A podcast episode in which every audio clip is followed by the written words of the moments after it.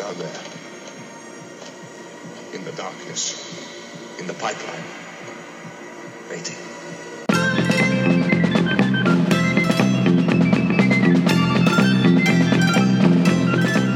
Thank you very much for downloading the Trap One podcast. I'm Mark. I'm Conrad. And I'm Simon. Gentlemen, thank you very much for coming back on. Uh, today we're going to talk about the brand new animation of Fury from the Deep.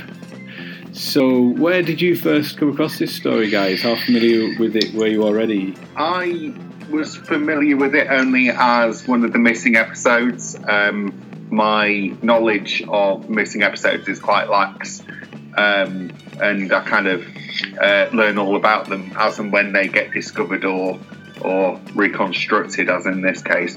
So I didn't know much about it. So it, it's kind of it's, it's an absolutely lovely surprise and a lovely thing to devour new old Who, really. So the, this DVD release is my first experience of it. Fantastic. Conrad, was it one that you knew? That's very cool. Yeah, I mean, like, like Simon, I'm, I'm not huge. I don't know much. About, it. if it's basically if it's missing, I don't generally know much about it. But um, now you've mentioned it, actually, I remember going on a holiday to Greece in the early '80s and reading the Target novel. So that would be the first time I read it or, or encountered it, and I really loved it at the time. I remember it being. It seemed like a very adult book, and it seemed really kind of exciting, and kind of like a grown-up Doctor Who. So yeah, so the first time was Target for me. How about you? Yeah, I think it'd be the same. It's the it's the bumper edition Target novelization, isn't it? That's got like uh, way more pages than uh, than the rest of them did. Um, Is that what it was? That's why it felt adult. I don't, know what it was about it. Is it just because it was big? Yeah, it could be. Yeah, I think Victor Pemberton turned in a manuscript, and um, I can't remember. There's normally like a specific page count that all the Target novels are. I think whether they're like two parters or ten parters. Um, and uh, he exceeded it, and they, they liked it so much, said we can't really cut it, so they put it out as a as a bumper edition. Bloody hell! That's, it was brilliant holiday reading. The other reason it may have felt like adult is I might be mixing up with uh, Ian Marter's books that, if you were very lucky, had a swear word in it. It was very exciting. I remember the invasion. Somebody calls him a bastard, and I was like, I'm grown up now. I'm grown up now. This is it. I'm reading books with swearing in it. Cool. Yeah, I actually I, I thought I knew more about this one than I did, but I think I just kind of remembered the the basics of it. That it's the one where Victoria leaves, and it's the one with the seaweed and stuff. But when I actually came to watch it, there's loads of stuff that felt really new. So uh, Yeah. so uh, yeah, Same. yeah, like that, like like you guys, it was um, it felt like coming to a new story. Um, and I didn't really remember the the opening is so unusual with the TARDIS dropping through the air uh, and landing on the surface, but but to the strains of the the normal kind of materialization sound effect. It's um it's a really weird thing, isn't it? It's wild. Yeah, I, I, I think I remember seeing that clip on. I- If I'm right, I think I saw it on Blue Peter once. I remember just thinking, "Wow, Doctor Who was strange in the old days." You know, so I was thinking that's so odd, but it's so cool. And I loved how uh, big it made the sea look because the TARDIS looks so small on it, and just the and it's and it struck me that the TARDIS would think that that was a great place to land. Yeah. Why? I'll just take down here for a change instead of boring old land. But it adds to its so cool. it adds to its mystique a little bit that it can it could land on the surface of the water, um, and then presumably just move up and down with the tide as well, and and uh, Yeah. and not move there. It kind of it kind of speaks of uh, of alien machinery, doesn't it? That it that it can do that. Yeah, definitely. Yeah, you, you, you wouldn't necessarily have to land uh, to land on kind of dry, solid land, would you? You know, it's like that. That's a really human assumption, I suppose. But the TARDIS has a dinghy. Who knew? It's very handy. It's cool, isn't it? It actually. I, Why didn't he, Why didn't he use that in Mind Warp? Now I'm wondering. It wasn't very far, I suppose. Good point. The TARDIS probably thought, "Oh, you can wait out. Yeah. Screw you." It had enough of Peri's moaning. It's like, oh, she can just wait out. Done. Actually, just reminded me then, just when we are talking about that, the it's the uh, the snowman, isn't it, where the TARDIS lands on a cloud? I suppose it's Yeah. the same sort of idea. It's something that um, something of that weight would normally sink into, but is able to, you know, rest upon in some way. Yeah, it's a bit of a weird one. Like the, the, like how it travels physically and how it sort of materializes. It's a bit like that thing between the inner and outer doors. Like, how does that work? Because sometimes it's like we see it in this in both classic and new series, kind of flying through space, like a physical object moving through. Uh, but then, of course, most of the time we see it, it just appears out of thin air. So someone out there will know how on earth. Maybe they will. Will there be some? Is there some theory out there about how it physically gets about, or well, is it a choice? Can he sort of materialize it sometimes and then physically fly it somewhere? I just watched Air the Doctor the other day, and he sort of flew it through a, a wall, you know, and smashed it through a wall. Mm. So like, yeah, very well. And yeah, and you think about Runaway Bride, it's kind of physically spinning down the motorway. It's not sort of materializing. Maybe it's just one of those. I love seeing the TARDIS spin through places. It's so cool. Yeah, when it like kind of move physically through places, it's cool the the behind the scenes um, stuff about how they achieved that effect with the the TARDIS being suspended below a helicopter and lowered down onto the sea. That reminded me of Day of the Doctor actually when you mentioned that with the, the opening with it. Oh yeah, uh, it being, yeah. Um, it's it's a helicopter, the unit helicopter, isn't it that um, that carries it over London. Yeah, although probably they were probably quite relieved uh, back in 2013 that it wasn't Mad Mike Smith yeah. flying the TARDIS prop and Matt Smith in Trafalgar Square. I didn't. I wouldn't have liked to have been the insurance person on that. Eating wine glasses as he does so. Yeah. Blimey. Uh, yeah, but it's, it's a really cool effect. It landing on the water. It's, it's it's odd, but it, and then they didn't. Again, they could easily have not done it. It would have been the easiest thing in the world to have it materialising on the beach. But it really does bookend the story with being really far out at sea, and it's it's really cool. It's, and and but I, I, it just seems like they they talk about on the, the Cruel Sea documentary about you know oh we had a bit of problems I couldn't see where it was landing, yeah. and I just sort of think that would have been. I mean, that seems like the least of the things that could have gone wrong. Because, like, with the wind blowing it around, and there's just so many things that could have gone wrong. I kind of can't believe it lands so evenly and lands so beautifully. It's it's one of those things that there are quite a few of in this story. They just in the production of it, they just take some ludicrous risks or make it ludicrously ambitious. But they, if they pull it off, when they pull it off, it's brilliant, and that's a yeah, it's a great start. It's an extra level of care and love for the for the uh, thing that they're making, isn't it? Because as you say, they could it could easily have uh, uh, landed on the beach, and it's just put the prop on the beach, have the actors come out, get rid of it and but they don't do that, and they go through all these things. And didn't they say in the documentary that someone was out on one of the skids of the helicopters guiding things? Yeah, Michael Briant, isn't it? Health yeah. and safety in this. There's so many stories on this on this uh, release that you, you just and you just go, oh, you know, it's just and there was another story about a ladder on one of the forts, and it just came away in the guy's hand, and he just chucked it into the sea. and let's find another way. Shall we battle yeah. this? No. Yeah, and the solution was, I know, let's go and land a helicopter on top of it. Like, yeah. it's brilliant. The, the, it's a beautiful time for health and safety. Where it was, you know, if they were, if you had that kind of really daring, you know, appetite for just pushing the boat out, as it were, um, it's brilliant. Absolutely brilliant. Yeah, because these aren't like uh, aviation professionals or anything like that, are they? These are like there's Michael E. Briant who, who gets out on the skids of the helicopter and, uh, and just hangs off it and looking down, and then I think it's the prop boy or something that that, that starts climbing yeah. ladder and it breaks off. They're they're just sort of BBC people who, you know, potentially out doing this stuff for the first time ever and just having a go. It's it's great it's fantastic. There's, there's, lots of it throughout the story um, of people just doing things that they, they're not they're really over and beyond what they're required to do. But I, I love that. It's really nice. There's a kind of nice spirit of it, it, it that keeps the, the, show's really got. And they they just had to work what they had, but it really does bond people together. When you don't have choices, you just have to make do with who and what you've got, and it's great. It gives it a really good kind of gang feel. Yeah, because Patrick Troughton, they, they forgot to order the outboard motor or something, didn't they, for the dinghy? See, So he said, I've, I've got experience in boats. I'll just I'll just row it ashore, and um, yeah, just like yeah. like you say, they just kind of crack on and get on with it. Yeah, I love I love all that improvising on the hop.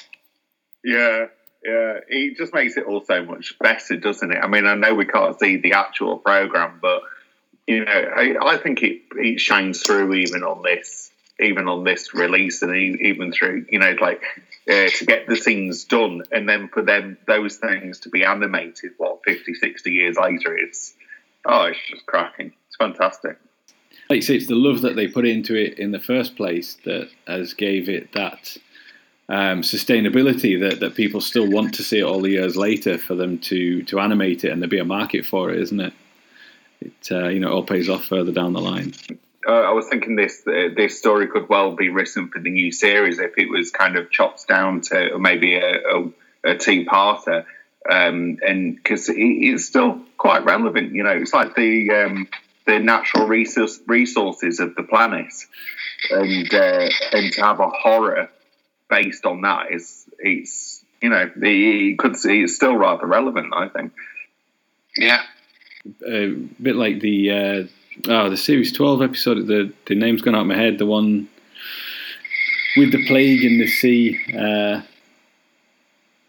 Oh, um, Praxeus. Praxeus, that's it. Yeah, It's, um, I, I knew it was like wasn't a real word, and I was trying to think what it was. Yeah, Praxeus. It's uh, I suppose that's um, you know potentially this is uh, an influence on that, isn't it? oh yeah, yeah.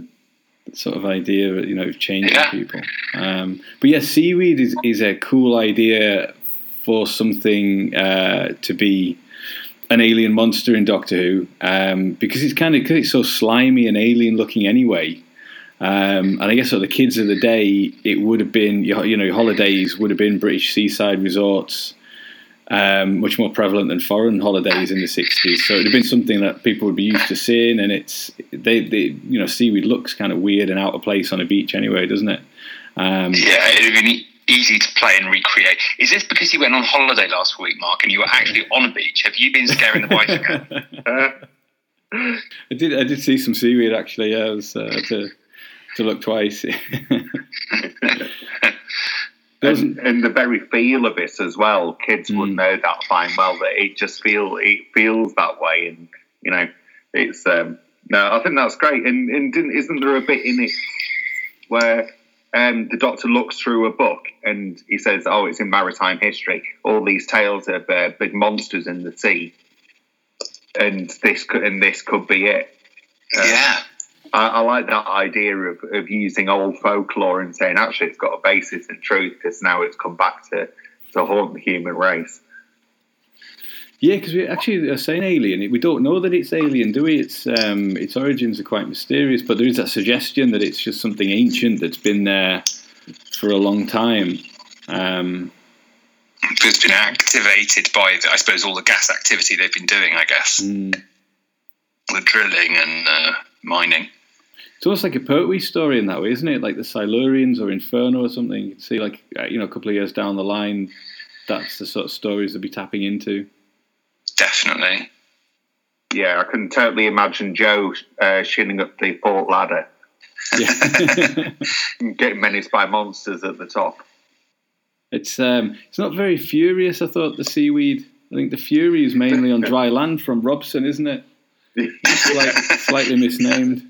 Yeah, he does get into a lather. Um, Mark, I'm just doing your Oh. jokes. No, I'm just doing your jokes now because we've got to preempt. This is a preemptive strike because Mark's dad jokes have got out of hand, so we just need to get in there. Damn it. yeah, I was reading the uh, the About Time volume on this one, and it, it they seem to suggest the seaweed gets its ideas of world domination. I think from by way of possessing the humans. Um, that it it wasn't sort of naturally an aggressive or naturally had um, you know aspirations of taking over the world, but once it started possessing humans, that it got that idea from there. But it's it, it's left so ambiguous, isn't it, as to whether it's permanently defeated or whether it's going to come back again. It's uh, it's, it's quite a quite a sort of mysterious alien. Yeah, Like- we know it. They, they say it's like inherently um, parasitic, so we know it, it will sort of. It, it, what it does is, is leech off off people or, or living things, but yeah, it doesn't. Uh, that that kind of makes sense. That, that part of what it absorbs is those kind of motive human motivations and things. It, like you said, it's not completely. I kind, I kind of quite like that. That we don't know that it's. You know, if you were tuning in, you wouldn't necessarily know whether it was caused by an alien thing or whether it was, you know, a result of scientific progress, etc. I kind of maybe that mystery is kind of good. I think particularly with stuff coming out of the water, it's a very kind of evocative. They, you know, they've used it so much in, in in horror films and Doctor Who, of course. Like things coming out of the water is is a really sort of psychologically, it's a really kind of uh, rich, evocative things. You know, something rising out of the deep to come, you know, from the subconscious and all of that. So it's um, it's kind of quite nice. It's murky, not murker, murky. and and the mystery extends into uh, not seeing it fully because we only ever see it really writhing round in um, in in all the foam.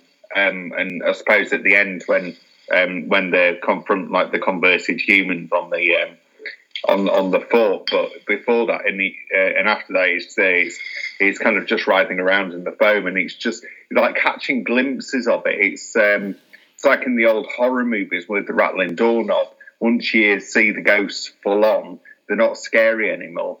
Um, but if you catch a glimpse of them, then it lets your imagination run wild. Yeah, they do te- they do tease it out really well and start it kind of quite small. So you see little scraps of it, you know, in the file or whatever, and then gradually you get to see more and more of it. So yeah, they did they hold it back really well, over, you know, over the six episodes, and it's the threat increases each time. It's, it's really good.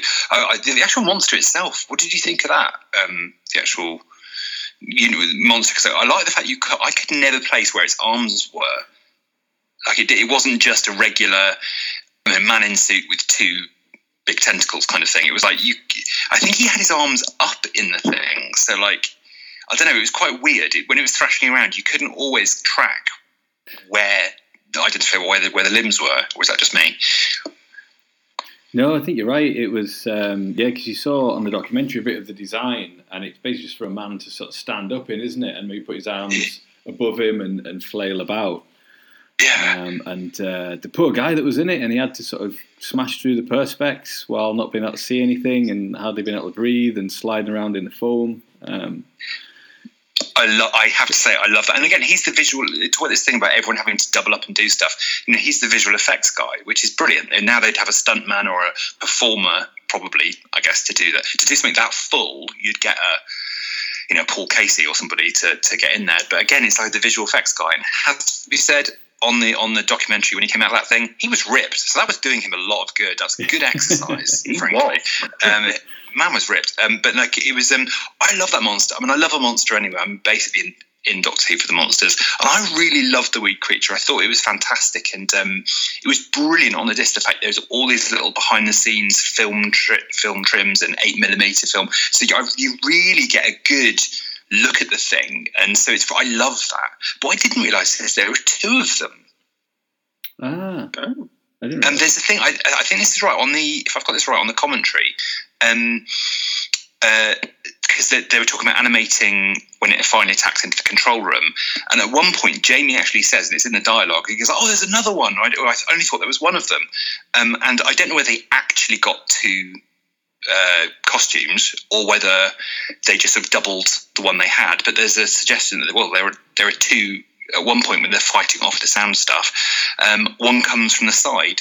Um, in it through another door, so there are supposed to be two actual separate monsters in that scene. Um, but whether they had two costumes, I don't know. But I love it. I think it's I think it's a really you know it's always obscured by foam, which really helps you know, if that was in the eighties, they'd have had that walking through a door, floodlit, yeah. you know, completely brightly lit. But the fact it's all thrashed around in foam, it really does look like seaweed. It's I, uh, monster rant over, but I love that monster. I think it's fantastic. It's great, and the black and white helps it as well. I think with um, with scenes like that as well. Yeah, uh, yeah. Eaglemoss, Eagle Moss, we want that monster. Yes, we do.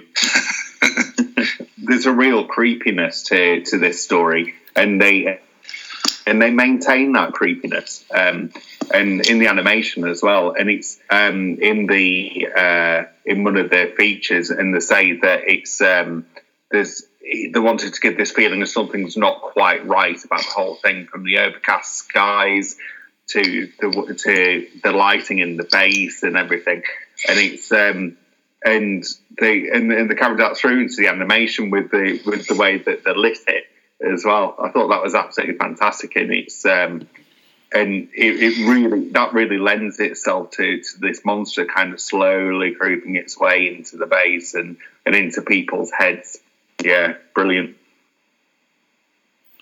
It's great, and like you say about the starting off small with the with the little piece of seaweed in the file. In the animation, it gets bigger and bigger because you get the, the I'm jumping to the end here, but the the helicopter ride back from the uh, back from the, the fort out at sea back to the base with the huge tentacles writhing out of the sea. But it fits so well with the sound, doesn't it? Um, that it isn't just the doctor sort of barely able to control the helicopter; he's having to dodge these huge tentacles.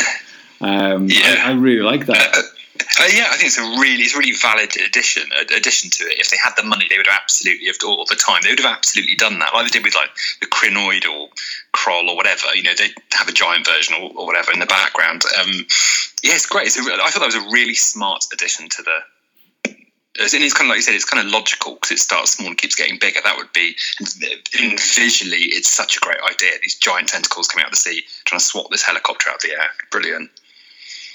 And it makes sense as they're gradually taken over each of the rigs as well. That it's, it's Yeah. just swelling in size. Yeah, it's uh, Yeah. And I can't believe they didn't do the. the apparently, again, it's this ambition thing.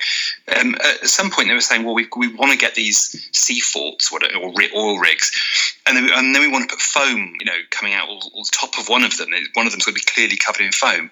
And you know, I think I don't know who it was, was sort of suggested, "Oh, this would be a model." They're like, "No, no, we can do this, you know, for real." And I'm just thinking, I, just that's mad. You know, it's like if you've got the choice to make a model and put some foam on top of it, you know, just do that. Um, but like, no, no, we can get lots of foam out to sea, transport it, put it all there, make it behave. You know, it's not going to blow away; it'll be fine. That is insanity. Um, but I, again, I love the fact they they do it, and you get these helicopter shots of. You know all the sea forts, and one of them is covered in foam. Like from the distance, that is mad. Um, brilliant, though, brilliant.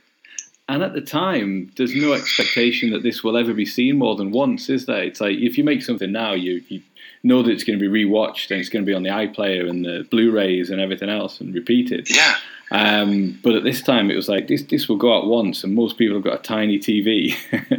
yeah, but the the effort that they that they go to is fantastic. yeah, definitely. Those those forts are a great location. They're so spooky. Mm. Yeah, yeah, they, they look great. They, they yeah, just are standing out there in the sea. So there's just something very, I don't know, yeah, very evocative and atmospheric about them.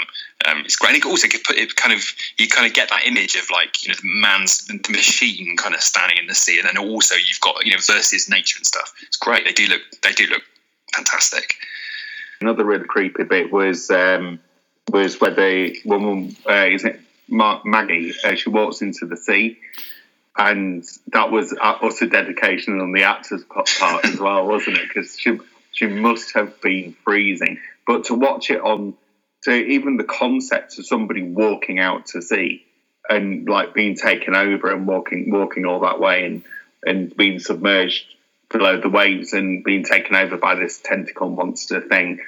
That it's really unnerving. It's just an, an unnerving thought that something could do that to you. So, Yeah, yeah. Yeah, absolutely. Um, and obviously, um, Oak and Quill, uh, the ultimate sort of creepy, Yeah. uh, creepy additions to this story. Um, and, and luckily, they were too creepy for the Aussies, so we've got the uh, we've got the moving footage of that. thank goodness for those no- notoriously sensitive, shy, retiring Australian people. Um, and it's great though, and it's uh, it, I mean it's, it is great. And also, when you watch the telesnap reconstruction, the bits that come to life tend to be those sensor clips, which tend to be the, the scary bits. So it really does help sort of uh, tent pole the story when you're watching the telesnaps because it, it sort of bursts into life kind of surprisingly for something you know, like brilliant like the Oak and Quill scene, which has got to be one of the you know Doctor Who's old. It's got to be one of Doctor Who's top ten scariest moment sort of thing. It's it's it's it. What do you make of that? Why is that scene so? Why does it work so well? It's just so bizarre. If you think about what's actually happening, it's like very, very strange. But on some, like, I really feel like on a deep level, it really is kind of nightmarish, and it's certainly got a very horror element to it. It is, and then and then the, the, the weirdness, the fact that they look like you know Laurel and Hardy, they look such comical characters, but they are when they when their faces change, it is absolutely horrible, like really horrible. I think you've hit the nail on the head with saying that it's nightmarish and all they have to do is open their mouths wide and you're getting suffocated by the gas that comes out. Um, it's it, it's genuinely unnerving. Is is is that scene? It's uh, and I'm so glad that it still survives. Uh, I thought the animation of uh, Mr. Quill the, is, is Mr. Quill the tall one, and I just thought that was superb because it's it's kind of like that um, almost comical, but kind of tipping over into sinister and quite really quite freaky. Yeah.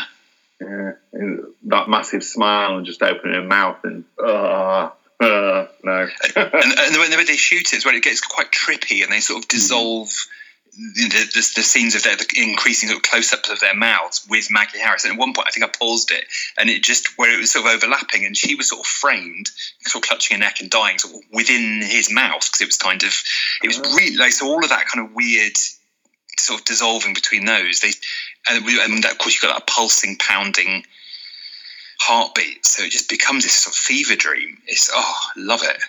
I think it's the intrusiveness of it being in her bedroom as well, which um, again, if you're a kid, that's where you know you, you can be scared at night and stuff like that. The idea of uh, you know strangers coming in, they and they don't say anything, do they, when they arrive? I know Oak's the only one that speaks anyway, but when they arrive in, in the room, they just look at it, don't say anything, and then and then open their mouths. Um, all of that is is yeah, really, really creepy stuff. Yeah, and it also, it's, what's nice as well is when you've got one of these kind of formless, shapeless, sort of uh, nebulous uh, threats. It's really nice. It's personified by somebody. Like it would be, uh, we talked about Abominable Snowman and uh, you know, the great intelligence. Sort of we know is out there, but it's it's when you, it's always nice to have someone like Padma Padmasambhava. That's nice. Um, so it's help helpful to have someone to kind of really embody it and personify it, so that we it, it just gives all the rest of the threat that that personality. So when you the next time you see a load of creeping foam or tendrils, you've kind of got that personality. You know what's behind it. You know. Um, so it's nice to have those people to kind of express it. I, I, I would say Paradise Towers, but I think perhaps Richard Briers doesn't quite uh, quite get the threat that we're after. But. And they get another great moment when you realise that they are the lift operators.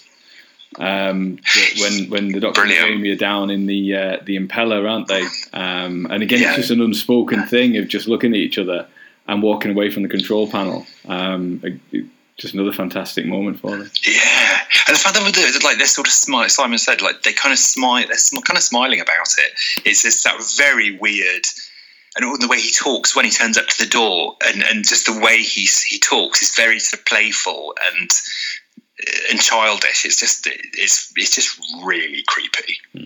And and that's the thing. You get the sense that these two enjoy it rather than just being sinister, full of threats.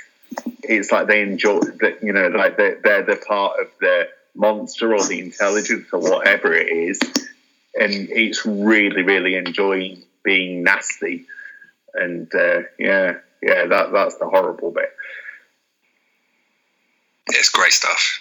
Yeah. The the other bit where the uh, where the recon comes to life um, is uh, Van Lutyens's death, which is pretty Yeah. horrific as well, isn't it? When he gets dragged screaming into the sort of foamy depths of the of the impeller. Um, Yeah, really, really well shot as well. It's like a lot of this stuff, um, like it's incredibly well shot, and when you see him from above getting dragged in, and his hands, you know, scraping down the wall as this as he gets kind of yeah pulled down into it. Brilliant stuff. Yeah, I think that would be my worst way to go. I think. yeah. Death by foam. Yeah, death by phone, but underneath, and the the claustrophobia of it, and the dark, and the, you know, never been able to make your way out. Yeah, Yes, But we're it good. survives. I've got to say Van Lutyens's death, but it, it isn't, is it? Because everybody actually survives this at the end, um, which I always forget about do, as well. yeah. When um, when you, when um, when you watch it and you think, oh, he's had a horrific death and and people had a, uh, really horrible deaths in it, but then um, they all pop up at the end, so it's. Uh, I was really surprised that Maggie pops up at the end, um, and because like uh, she walks into the sea, which you know, like kind of suggests that the monster preserved her life because it obviously had some thought it had some further use for it. And I don't know if that do you reckon that detracts from the scene previously, or were you just more glad that she survived, or, or what? I feel like in her case, you you are because uh, I really like the the Harris's relationship. It's it's really rare to get anything domestic like that in this era of Doctor Who. I feel, and it gives Mr. Harris having that motivation of of trying to save her. Um, just makes him a bit different from everybody else who's working at that gas plant, who's just kind of talking about impellers and stuff all the time. Um, I think you do well for me anyway. I got I, yeah, I got quite invested in them. So the fact that he'd fought so hard to try and save her and get a doctor to her and, and things like that, the fact she survived, I was, I was quite pleased about that. Yeah, I, th- I, think it's I think it's a really good question, Simon. Actually, about how you how you do that, the, the, sort of everybody lives thing. I feel like this is this is okay, and it's it's it's okay if um like if through the doctor's solution. Uh, you know, when the threat goes away, the sort of victims are released. I feel that's okay. I don't feel it's okay. I think when we feel cheated tends to be when they just reverse. They just reverse what happened, like Peri in the end of Trial of Time Lord. They went, oh, no, she didn't die. Like, and you just feel cheated. You're like, well, no, that's not what we saw. And um, I'm just currently watching, uh, doing in lockdown, doing a good Steven Moffat re, sort of rewatch. So I'm, I'm very, very much up against uh, deaths that don't that get reversed. Let's say politely. Um, and it's like you just feel cheated because you're like, oh, so that thing I saw and really invested in didn't happen at all. Okay. And I think that's different from you thinking someone's dying and they get rescued through, you know, as part of the story. I, I feel better about that. I don't like it when you, they just sort of go back and tell you what happened didn't happen. I find that I find that harder to deal with. I think. How about you, Mark? Yeah, I think if it's. Um yeah, I, I, agree. Basically, yeah, I think if it's if it's sort of earned like that, and there's a, there's a reason for it, um, probably better when it is something clever that the Doctor has done, maybe in the background even um, as uh, as a way of saving somebody, and then it's a kind of a reveal. Yeah, um, I, yeah, I yeah, like yeah. Thing, yeah. Just thinking about it, this is the story where everybody lives, and it's the one where the Doctor sticks around for a little while afterwards. Whereas uh, when a lot of people have died or he's blown stuff up, he, um, especially the second Doctor, he just sneaks away, doesn't he, without saying goodbye. Yes, staying for dinner. I love that very seventies. And that nice scene on the, uh, the, on the patio at the end as well. I was quite surprised at that. Yeah, you know, like giving them time to say goodbye and that kind of unsaid relationship between uh, Jamie and Victoria.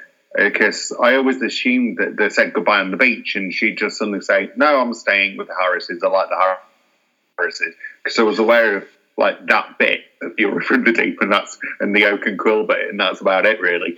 And um, and I always assumed it was there. I had no idea about that patio scene or the dinner scene that he stuck around afterwards. So he's he was really full of surprises. But you know, I do wonder why he did, why the the doctor did decide. Oh yeah, I'll have dinner, mm-hmm. because usually he just like kind of gets, says, "Come on, let's let's take a take a hike before anybody asks any questions." Yeah, so that's a really good question because actually now like, it could just be that that's just the way that writer, you know, Vix Pemberton just thought, oh, I know, he sticks around for dinner and then he goes. But actually, if you sort of think about it in terms of the story, it's like he's probably giving Victoria more of a a choice to sort of. So it's not just so sort of strictly. Well, if you don't, you know, if you're not coming with us, then you'll have to go with them. The fact that he stays around for, and he says we'll stay for, you know, we'll stay for a night or whatever. Yeah. Um, and and him sort of, I don't know. You could you could easily see it as as him just softening that uh, departure.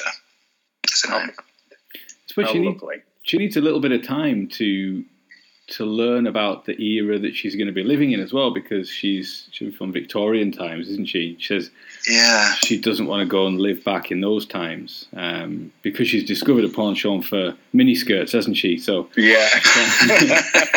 she can't go and live back in Victorian times, but I guess she doesn't really know what the world's like outside, especially outside of this base in in whatever year this is set in. It's kind of a like a unit sort of near future setting, isn't it? So it is. Yeah. yeah. I'm actually meant to ask that. Is it? Is it? Because um, in the sort of animation, they make it quite clear. There's literally a calendar on the wall that says 1973 or something. Like in the story, do, is, sorry, is that just in the animation or is it in the story that it's set in the 70s? Do you I didn't spot have any that. sense of that? I do not know. Yeah, the anim- the animation makes it like completely clear it's seventies.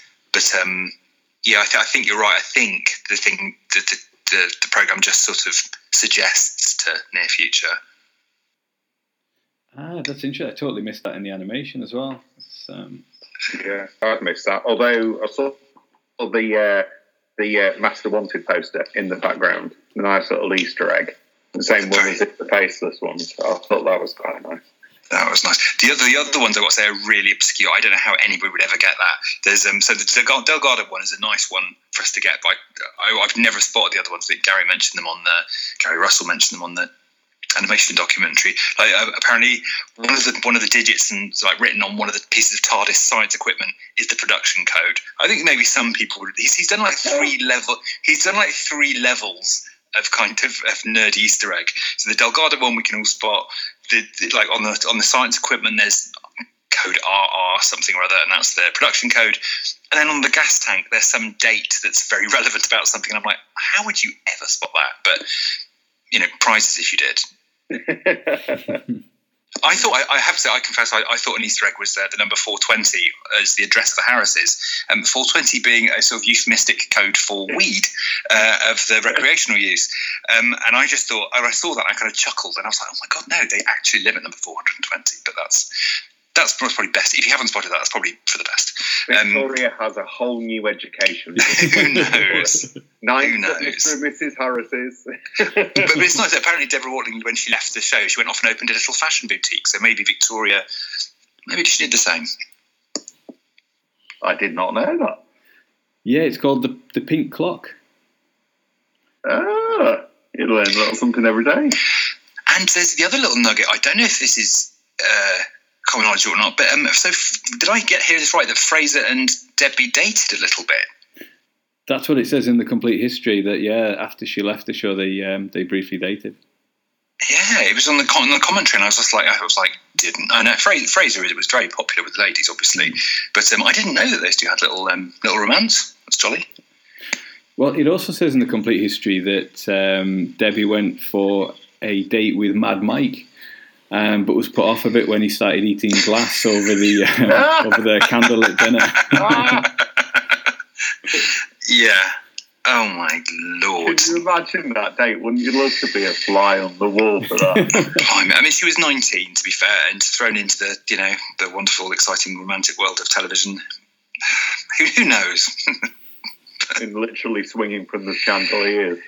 that was, yeah, they're great stories on that documentary. Yeah, and it's nice. It's a little bit different, isn't it, to the usual documentaries because it is just the people who were there reminiscing about it. Um, you know, rather than a, you know any voiceovers or anything like that. It's um, it's it's a nice way of doing it, I think. Yeah, it's a, it's a, it's a really nice documentary. And I suppose it's the, you know the question has come up at, um, uh, at various points about how how the Blu-ray teams and stuff are going to do how they're going to cover um, documentaries when on the stories that have hardly got any material to them. But I thought this was a really good.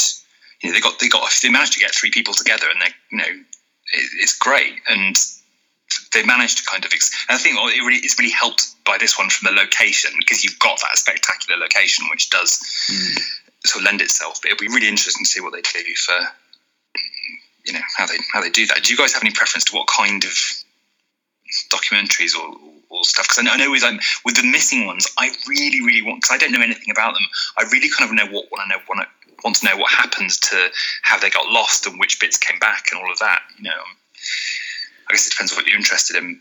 There is a brilliant podcast series called uh, Doctor Who: The Missing Episodes podcast. I've only recently discovered, uh, but they look at each of the missing stories, talk a bit about the story, but then talk about how it was discovered, which countries it was sold to.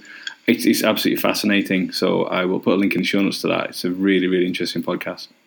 Oh, that's great! I've heard of it, but I'd love to listen to it. Yeah, the um, I've, I've only listened to the first few episodes. They, they get interviews with Paul Scoones and John Preddle and, and people who have actually been um, instrumental in, uh, in in returning the episodes as well. So it's uh, it's, a, it's a really good listen.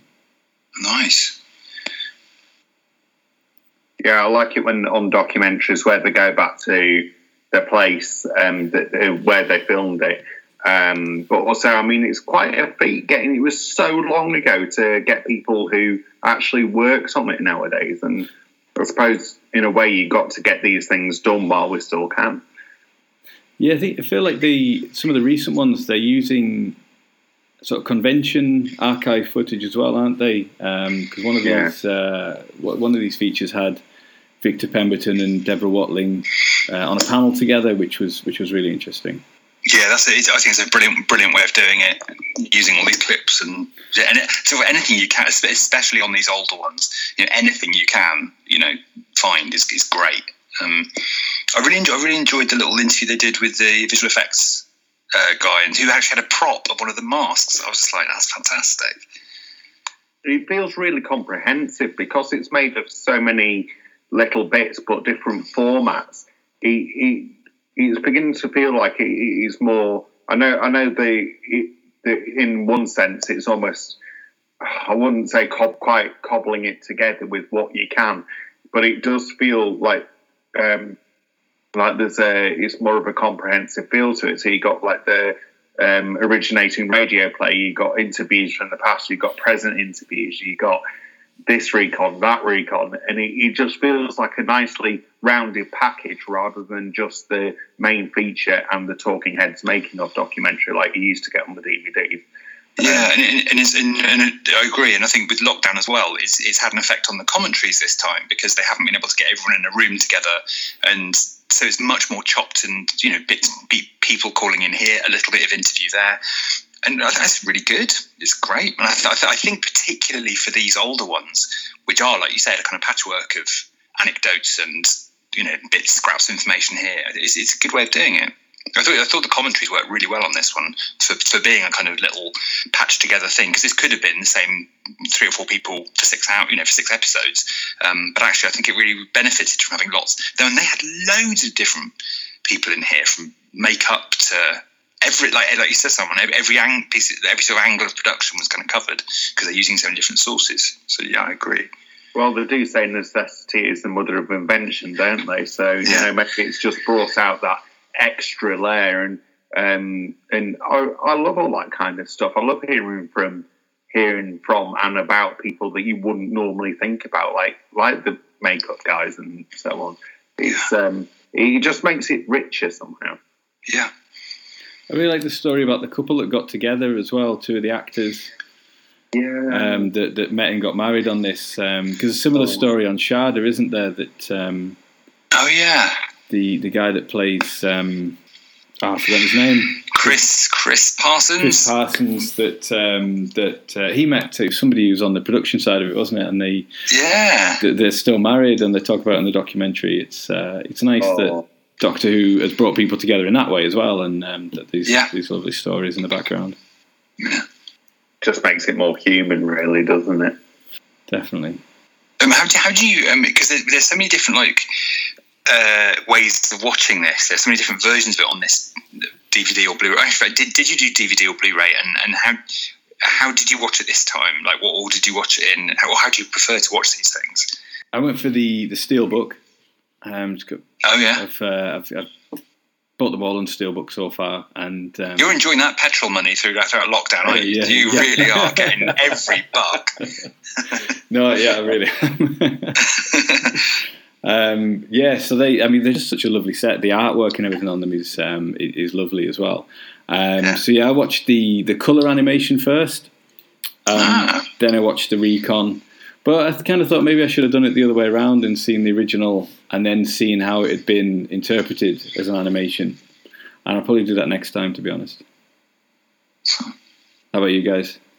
I watched um, the black and white version first because I was really eager to see as close as possible to how it was broadcast, and then I kind of ploughed on through all the uh, all the extras, and then went back to watch the color version. Um, I, I really, really wanted to see the black and white version, and I was really glad I did because it's it's almost film noir the way it was the way it was lit, and they really paid attention to it, like on the um, documentary, one of the documentaries, and they said put a little blue tint on it because a lot of the televisions at the time would have had that blue tint, and I just thought that was quite that was quite sweet, really. What attention to detail.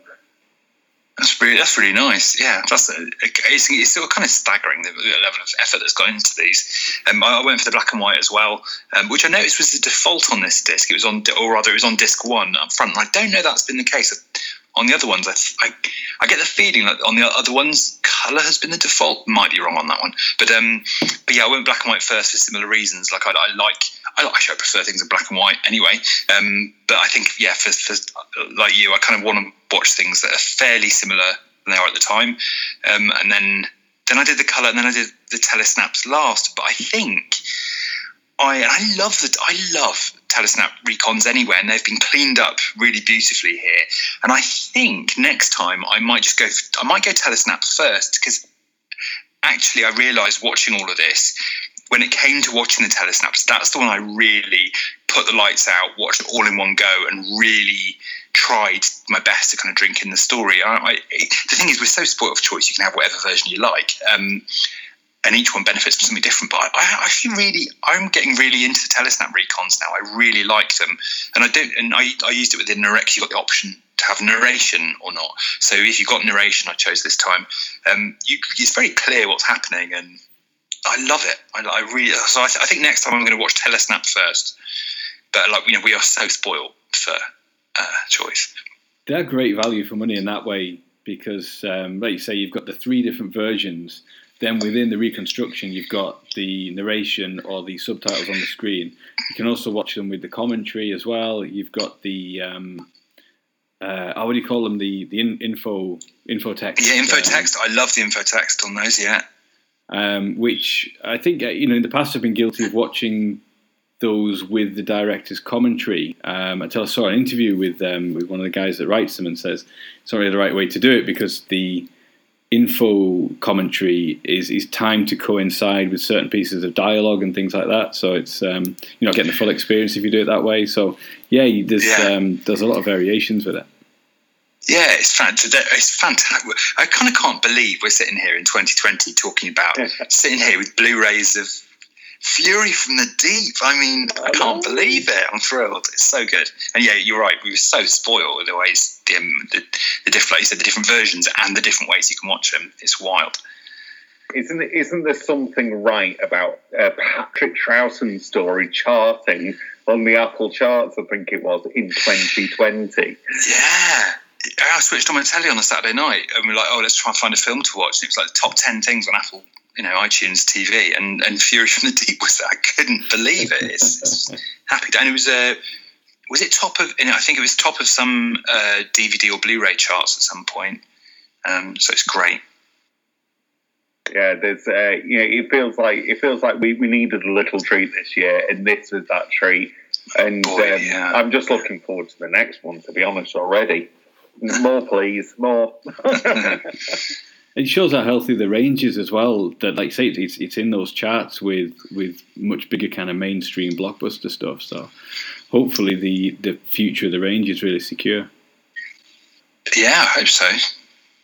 I would imagine so, um, because a lot of uh, younger fans um, seem to love the first couple of Doctors, don't they? Yeah, definitely. Yeah, there's yeah. a yeah, very much so. Yeah. Because I, I, always imagined that uh, that uh, their go-to would be um, would be like kind of the later ones from David Tennant onwards. But um, no, the, there's a lot of love for William Hartnell and Patrick Troughton and so on, and it's um, and uh, a lot of people do. I, I watched this video with um, I think it was Josh Snares, and he was trying to recreate the 1960s model uh, um, TARDIS shots of it spinning in space. And, you know, who'd have thought, like, you're 20 years into the 21st century and some kids, like, try to recreate 1960s effects. I, I, I just, it, it warms my heart. and, and, what did what do we make of the animation? That's I mean that's a because because I suppose, I suppose a lot of the reason these things are commercially viable is that they can say you know here's a whole animated Doctor Who, which which has to has to stand on in, in its own right. I mean, notice Gary said, you know, that, that he thinks of uh, the animation as an very much as an alternative, not a replacement version. You know, the telesnap version's on there if you want to see the a reconstruction, but this is like an interpretation of it, and it makes it commercially, you know, viable because they can present it a whole package. Whereas you couldn't sell it on a telesnap reconstruction for the general public kind of thing.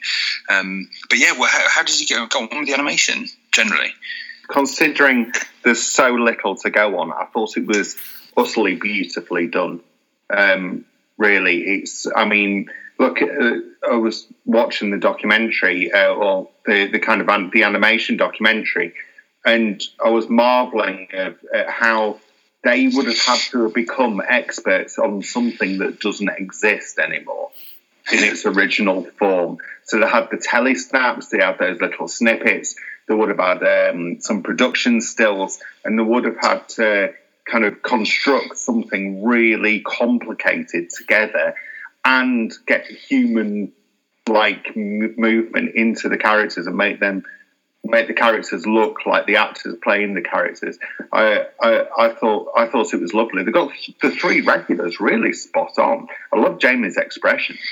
Yeah, absolutely. The say the three regulars um, and and and a lot of the uh, the guest characters as well. I think um, uh, Robson and Harris are really pretty close to the originals. Uh, you can definitely you know if you if you were to show somebody who hadn't seen it pictures of the the originals and their animations, you could easily. Uh, you know, match them up and everything. Um, it was lovely. It was such an um, international effort as well that they're working in in Australia and India and the UK. Um, that was uh, that was a nice side of it as well. And uh, and some of the people who'd never seen it, kind of watching a bit of Doctor Who just to uh, educate themselves a bit and, and learn a bit about it. So hopefully creating some more fans out of it as well. yeah, it's, it's brilliant, and it's it, I think it, what an achievement to, to you know that this was made during lockdown. Like I, I remember going to a little event in Bristol. There's a We Are Cults event, and uh, and they had a couple of people. They had uh, Gary Russell and um, Chris Chapman and stuff talking about the release a little bit. And that's of back in February, and it seems so wild now that like they, we had no idea what was going to happen a month later. Um, that we'd be in full lockdown, and how that must the, the fact they've been able to work around that and still make this happen is, is really encouraging. Um, in the short term, because we don't know how long this, this pandemic thing is going to go on.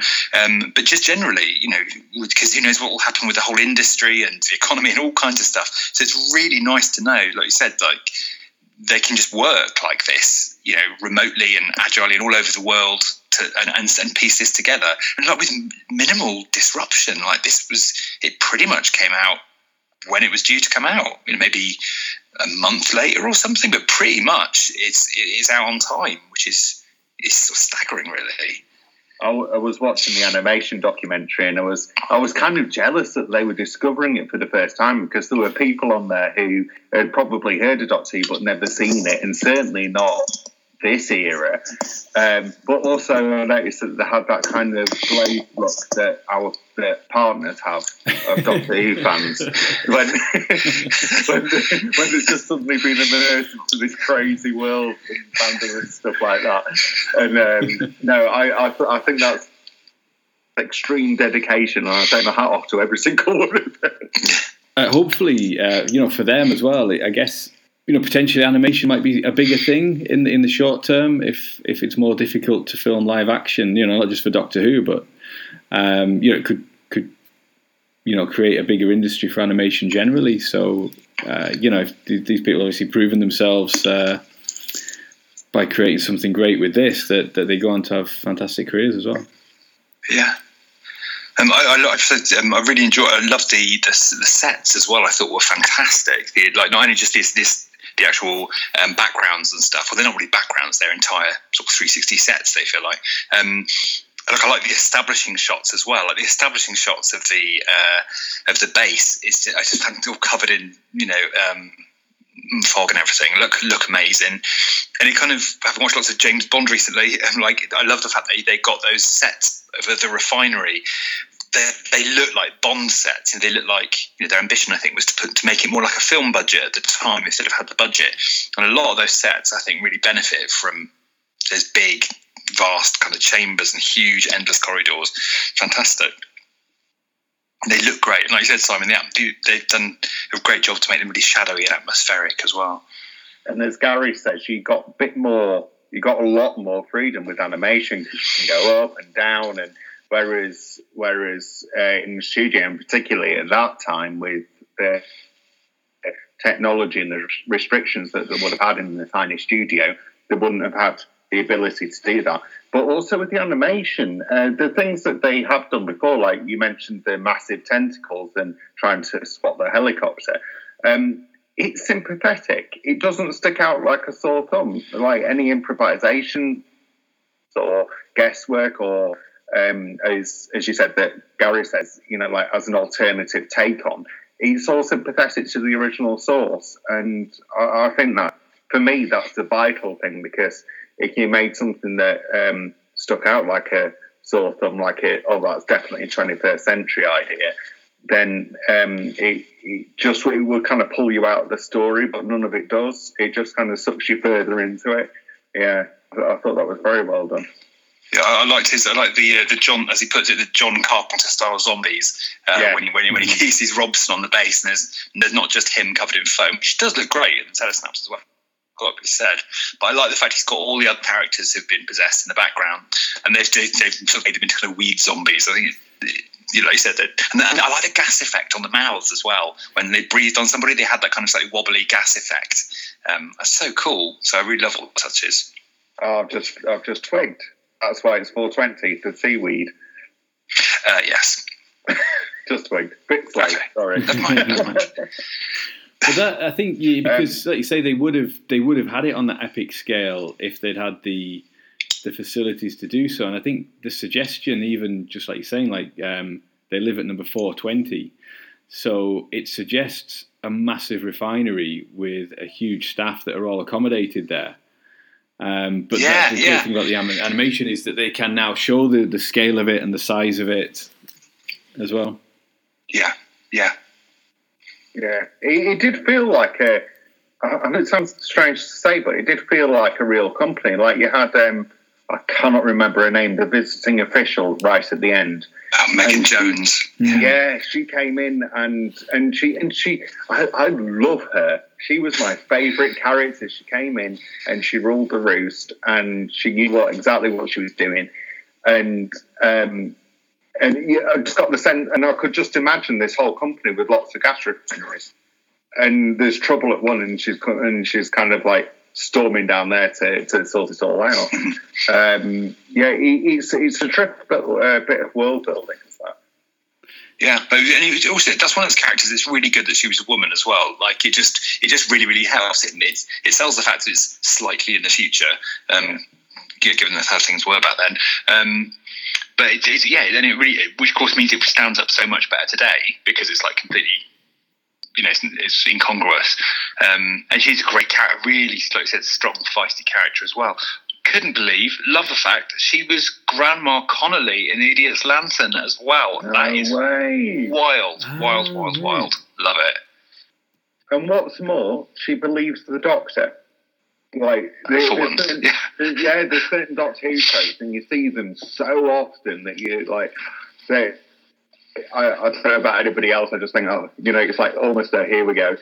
Um, but she doesn't. She he mm. kind of like gets on with the story. Doesn't hold it up. Like we've got um, um, the, the, head of the refinery, and he's like your your your typical Troughton esque um, man in charge who's on the verge of a breakdown, and um, and it's repeated uh, again and again in the uh, in the Fifth Doctor era as well. Um, but like she just comes in, but and and you know it doesn't. She doesn't hold up the story because when it gets to the Pertwee era, you got always got the man from the Ministry who who comes in last minute and mucks everything up. yeah and it was nice. It was a nice sort of thing. The suggestion of her relationship with Robson as well, when she goes to see him in his quarters. It's yeah. It's it's quite subtle that maybe they've had some sort of relationship in the past, or they're just incredibly old friends, and she just tries to reach him, just kind of really reasonably. Um, it, I thought it was a great scene. Really, uh, would have been nice yeah, to see really, of that Yeah, it really comes across. I agree because I, I, wasn't sure what like what that relationship was exactly, but um, it, they've definitely got history, or there is something there, and it just gives it that, that stuff like that just gives it in such depth. It's um, it, it also it really felt um, overall like it, it there was I don't know there, there was a lot of I thought it was well, like it was a very clear story. Like it's very, very clear, and where it's, it's got a good start, good middle, good end. Um, and, and for a six-parter, like the last two episodes kind of ramp up the action with much more helicopters and flying around rigs and stuff.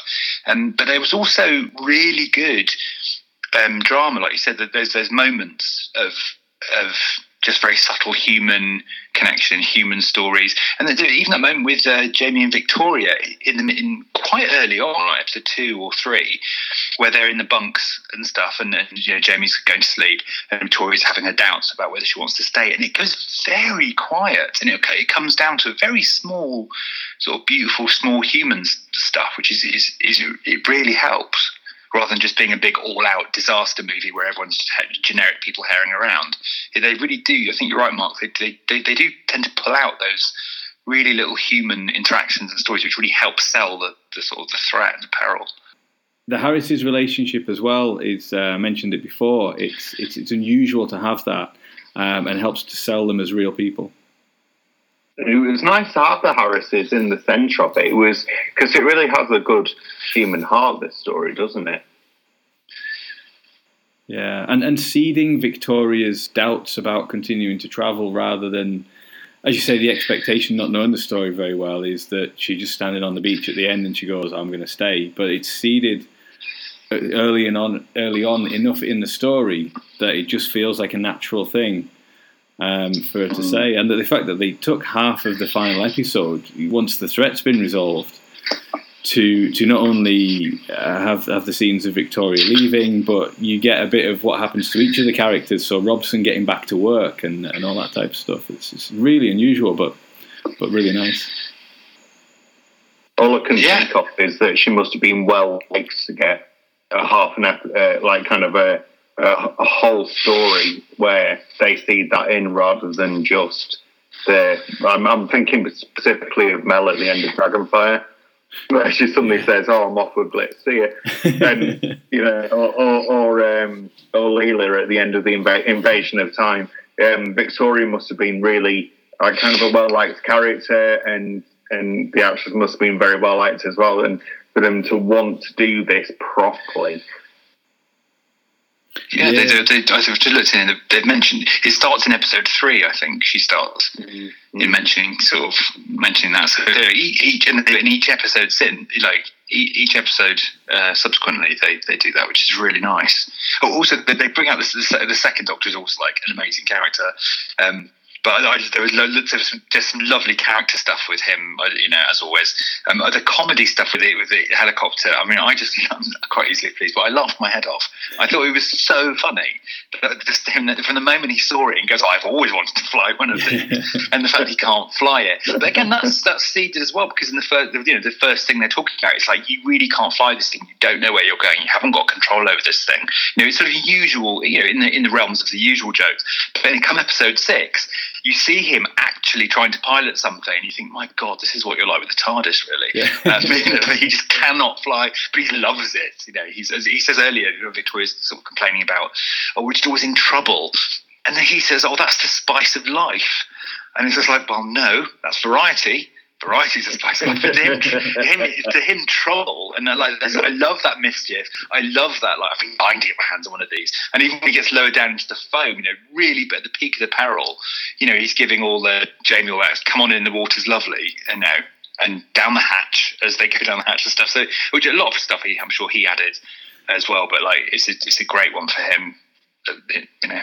Brilliant. You, re- you really get a sense of the second Doctor in this, and and that is and that's the beauty of these these uh, animations and reconstructions and so on is that um, is is you just get more of him and you get and you get we get to know the character more. I absolutely love Patrick Troughton's Doctor, but you, are quite right, and it's he's kind of seen the Doctor in relief against his companions, and of course it's going to be a different dynamic dynamic from the next story when Zoe comes in as well. Um, it, I, I I was thinking at the end where it's just him and Jamie. That um, there's only a couple of occasions in Doctor Who history where there's just two fellas in the TARDIS. So there's him and Jamie at the end of this one, and um, the Fifth Doctor and Turlough at the end of um, Resurrection of the Daleks. Um, and you know, you- I, I'm, I'm pretty sure in some spin-off media there's going to be just ones with Doctor and Jamie, in. but uh, it's always going to going to be better for having Victoria or Zoe in it. I think. Yeah. Makes you wonder when, when he regenerates and uh, you know how- how experiences like this make him think well the next incarnation needs to be able to fly or drive anything. So we get the, Yeah. we get the That's Pertwee. good. I like. I'm buying that. That's now in can, you know, in story canon officially. That this was the story that made him decide. When I regenerate next time, I'm going to be able to fly and, and drive and you know do all that. I love that.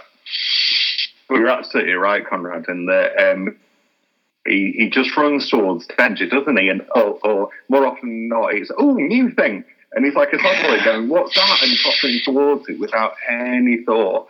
And Yeah. his friends are always kind of running after him like the concerned parents, like, "No, no, no, no, no, no." But of course, by then it's always too late. Did either of you listen to um, the audio drama, The Slide? I listened to one episode of it. I've, I've listened. I've listened to one so far. yeah, I only listened to the first episode as well. It's really good. It's really, really good. And it's Roger Delgado in it. Yeah, that's always good. That's always a good time. it's um, and uh, yeah, I like it. This, didn't they say that this? Um, so he wrote the slide first. Um, that's right. And then the slide. Sorry, the slide was Doctor Who story. Uh, uh, he pitched it as a Doctor Who story. That's right. And then they said no to it. So he kind of put it in, made it into this radio thing in, instead. So yeah, Roger Delgado is playing the, what would be the he's the foreign doctor um, type, you know, type role, um, and you can see you can see where all the uh, the sort of similarities of the story, the the, the, the analog, the, the equivalent in each story. You know, you get the the woman who's kind of she can hear the the threat, Mm. which in that one it says mud instead of foam. You know. Or, or seaweed, um, and she gets affected by the sound of it. So you can see those echoes of it. And I think, but, then I think, turn both, if I've got this right, the slide and Fury from the Deep, they influences from both of those turn up in the Pescatons, which uh, comes later, which is um, you know, one which is I heard recently 'cause it's on the season twelve Blu-ray. They've put it on there as well, so it's really nice being able to piece these things together. You know, as each one of these Blu-rays comes out, it, you've suddenly all these jigsaw pieces. So now we've got the whole of the slide. We've now got Fury from the Deep. We've got the Pescatons to listen to. You can sort of, it's great. You can complete all this stuff. Absolutely. And I love seeing like an evolution of an idea. Like you've got one story which and then you, it's adapted for another format and it turns into something else and then again uh, so it's gone from audio to television to back to audio in like that kind of kernel kernel of an idea Yeah. and yeah i think it's marvelous i mean um, the slide as it goes on it gets creepier and creepier and the mp mp and his wife and the cracks start to show in their relationship um, it's well worth well worth persevering with and i also noticed on the cast list there's miriam margolyes as Barnacle. yeah. I mean, how cool is that? It's not even trumpeted anywhere, and it's oh, I'm Miriam Margolyes. What? Future Doctor. How fantastic. oh, my okay. Yeah, it must be fairly unique, I think, in, in Doctor Who that it, it was a rejected Doctor Who story that got made into a radio drama, and on the strength of which he got commissioned to write a Doctor Who story based on it. It's um, so weird, isn't it? Yeah. Speaks of the changing production teams as well, I suppose. yeah, yeah. And and again, um, the the the audio drama, uh, the slide, it it feels like a Pertwee. It does. I know it's got Roger Delgado in, so of course it does. But it, it, it absolutely feels like Pertwee. I was expecting him, kept expecting him to turn up halfway through, and you know, coming with Bessie and that uh, with, with that music and Jo Jo in tow. The bit I listened to reminded me of um, there was one that was repeated on Radio 4 Extra maybe last year that was a Robert Holmes story. I can't quite remember the name of it, but it was against it's a rejected Doctor Who story that that he went away and wrote for the radio, and it had Peter Cushing in it. oh, fabulous! It was, um, yeah, it was. It, I'll, I'll, I'll, find the name and I'll put it in the show notes because it might still be on the the Sounds app. Um, but a really cool story about this Scottish island where the um, some some of the kids there had mutated and then become psychic, and then they would go to the mainland and, and, and take up positions of power where they could. So it was uh, it was a really good creepy story, oh, built and built. I've listened to that. It was really good. Is that one of the other? Has it been on any of the uh, Blu-rays yet, or it was on the they it on the radio? I, I got it on the Sounds app, I think, from from Radio. On the Sounds app, yeah. Okay. Ah, cool. Yeah. It was superbly creepy, wasn't it? It was. The way it just built and built, and, and then you didn't know who was actually one of the mutants. It was, uh, it was very well put together. Mm-hmm. Oh, can we have that in the show notes, please? Says Conrad, being a pain in the ass. Yeah, I will. Um, I'll find. Can you remember what it's called? I'll I'll figure it out and um, and find it. Um, oh, sweet. It was on the the thing that Toby Hadoke does on Radio Four Extra. It's called the Seventh Dimension or something like that, and they um, they play old sci-fi stuff on it. It's um, some really great stuff on there. It reminded me of the John Wyndham. That it was very John Wyndham. That mm, it sounds Robert, it. Yeah, Robert Holmes always kind of like kind of backs onto that onto his territory. Really, they they kind of dovetail nicely together. Nice that Victoria got a little bit of um, with the lock picking. I thought in this story was a a nice little touch that she uh, she got a new skill that, that came in handy a few times. Definitely, and yeah, they did give lots to do, and there's something really lovely about the fact that it's her screams that save the day. Yeah. Um, I think that's a really, it's, it's, it's kind of really wit, witty as well because that's what people remember. You know, Doctor Who uh, companions for, and particularly Victoria. Like she was, she had a good scream on her, and so I, I think turning that into, you know, the Doctor into turning that into the thing that fights the monster off. And you, know, you get that great scene with Jamie's like, oh, the old McCrimmon right Hook or whatever it is, and, and, he's like, no, Jamie, I don't think it was that that did it. Um, yeah, I think that's really great that, that, that lot, they give her stuff to lots to do in her her final story particularly. And she goes off, you know, she's told to stay where she is and goes off exploring and it's really good. Yeah, they, they give her. It is an excellent leaving story for her. The way the thing about the, the, screaming, the way that's seeded through the story, so it's there for the viewer to spot and figure out for themselves. Uh, it's, yeah. really well yeah. done. Um, I, I, like that. I like it when the um, when the solution's there and the you know the doctor spots it, but you've got a chance to figure it out as well that is be- uh, it's beautiful. I have to say that the clarity again, it's the clarity of the storytelling here is great. There's just enough clues if you want to spot them, but yeah, I really like that. Yeah, from the very beginning, wasn't it? And he and he was saying, "Speak up, man, speak up," and of course he wasn't, and I, I didn't twig it. yeah, yeah, that's right. Yeah, later on they explain why he's whispering. Brilliant. Yeah. I just thought he was being sinister and a bit, a little bit creepy and mysterious, but yeah, thought it was a style option. Mm. Yeah, really strong story. I do like a Victor Pemberton. And we, have gone like I, I, had a look and because um, I, I don't know how official it is, but um, it seems to be sort of fairly out there that uh, that next year they're looking at doing um, about the next two they're looking at doing is there evil evil with Daleks and Abominable Snowman uh, as the next two. I, like I said, I'm, I'm, that's I don't think I don't, I don't think anyone's come out and officially announced that, but it seems to be fairly likely. So that's good. And um, I had a look, and uh, they're only if they do that, if they release, uh, let's say, Abominable and Evil are the next two out. Um, it, that would only leave three more Troughtons to animate.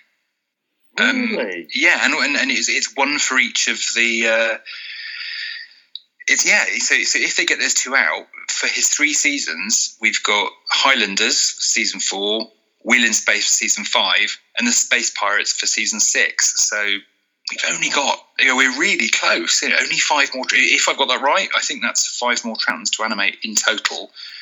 And if those next two are confirmed, then tantalizingly, it will leave all his three seasons with one more to animate, and then they're good to go for a sort of collection or a whole season could be released, which is incredible.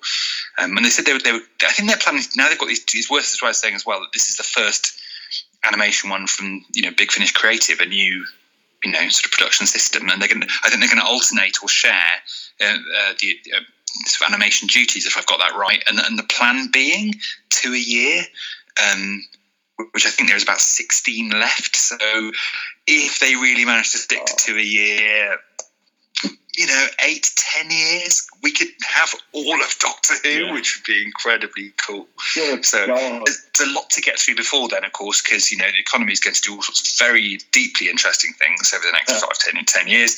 Um, you know, and you know, and and the way media is consumed will continue to, to sort of change. But wouldn't it be lovely? It's just really nice to, to be in a position that, that these things are doing really well and to have that hope that you know we could be seeing entire eras and who knows one day the entire series available in some format which would be is incredible That would Who'd have brilliant. thought that one day we would probably have the whole of Trousers? Yeah, that's that's great. Do you guys have any kind of particular ones you you'd like to see, or I was in, I was intrigued that, um, that uh, I noticed on the on the the animation documentary uh, they were asked uh, Gary was asked about what was it?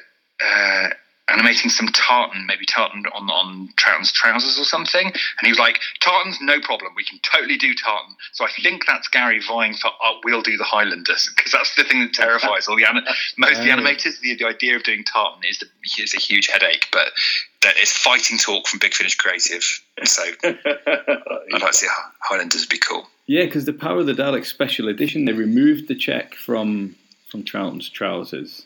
Yeah thing. So, uh, so yeah, that'd be great. For we get the Highlanders in there as well. Um, that would be lovely uh, the Dalek Master Plan is probably the, the main one I'd like to see, but I know that's probably the, the the most difficult in terms of the number of different locations and characters that it's got. Um, but maybe they'll team up. Maybe the two production houses will team up for that one. for an epic. Yeah, that's that's going to be a that you know that's a big one. That would probably take a year or two on it on itself. I'd have thought, but yeah, that's a good. one. I love the way the Daleks look animated. Uh, I think the Power of the Daleks they they look fantastic. Yeah, I mean they're, they're, they're, it's really nice because yeah they do they look fantastic. They move really well. They suit the animation. I mean, having said that, they did incredibly well with like the complete opposite to it, like a, a nice kind of structured geometric shape like a Dalek, and to you know animate foam. And they talked about the difficulty of you know trying to make foam look like foam and behave in some kind of way. But I thought they did a brilliant job, just worth saying, on the foam and uh, seaweed. I mean, incredibly difficult things to animate. I think they did a brilliant job. I guess with the Abominable Snowmen, they've got the challenges of fur. Fur, yeah. I have to actually. That's probably the one I'm most looking forward to because because I, I, as you know, Mark, I didn't know this story very well until we reviewed it for uh, the vinyl release, and now I love that story, so I'm blinking Thrills. That's probably the one I'm secretly most excited about. How about you, Simon? What are you, is there any of your Oh, Any Dalek Hartnells? master plan. Yeah. Absolutely, all the way. I would be more than happy to wait for a few years for it, Mhm. but that that is the one that's most tantalising, I think, because um, quite some time ago now we got the Lost in Time DVD box set, didn't we? And there's those lovely three episodes, uh, three four episodes, and it's just the last great Lost epic, really, isn't it? All the others are stories, but this is an absolute galaxy spanning epic. Yeah. And um, when we do finally one day get it, I think I will not be seen until I've watched every last second of it. And every version, whatever versions they have by that point. Mind you, I'm looking forward to the Highlanders and the smugglers I'd like to see because I don't know anything about the smugglers apart from yeah? Some bald guy called Cherub who was later the caretaker in Grange Hill, I think. Um, and um, but the Highlanders for an animated Hannah Gordon. That would be good. And I remember, I remember back at that that We Are Cult event. I remember Gary saying they asked him like, "Which ones would you like to do?" And I know he said Celestial Toymaker was one he would really love to do because you can really go to town on it in terms of you know the interpretation of it. You know, very dreamlike and psychedelic and stuff. So, oh, good stuff ahead. Oh, oh. And I suppose something like the Space Pirates, which isn't held in massively high regard, but with the, the freedom of animation, you can, I don't know, maybe put space battles and things in, like like they've done with the, the tentacles menacing the helicopter in, in Fury from the Deep. Um, Yeah. They can they can build it into something a bit more epic. Yeah, And I mean, we could go through all of them now. Marco Polo, there's one which was, I mean, was Oh. going to be, a, that's going to be a huge hit, I think, animation wise. I think that's going to be it. But yeah, but we, we, but it's just really reassuring to know we're getting fairly close. Like, I think I counted 16, give or take, mm-hmm. 16 that, that kind of need, could do with animating to complete it. And that's, you know, two a year. Come on, we can do this. So yeah, it's very important to keep buying and supporting these releases. Absolutely. Well, I, I want a complete collection for, for my DVD shelf. Thank you very much. Yeah. it's so close now. Yeah, Marco Yeah. Polo is going to be a very popular one, I would have thought. That's held in high regard, isn't it? Yeah. Yeah, definitely. And, and you know, if this is um, the first one from Big Finish Creative, then like well done. Were- We're in a good shape. If this is their first attempt, then you know we're in a good we're in good shape. Yeah, Yeah. they've uh, they've really uh, shot out of the traps on this one, haven't they? I mean, yeah. It's um, it's it's as you say, if it's the first one, I can't wait to see what they do next. And hopefully, if, if they got the groundwork, then the, you know they got Troughton's face and features and things, then uh, you know he's got a you know a bit of a head start on the next one. Then um, it's going to be even better. Yeah. Any Troughton is good Troughton for me. Brilliant. Thank you very much, guys. It's been great to have you, back on the podcast, and, and great to discuss this story with you. You're more than welcome. Thank you very much. Thank you. I will put links in the show notes to where you can be found on Twitter. Lovely. Thank you very much for listening at home. Goodbye. Goodbye. Goodbye.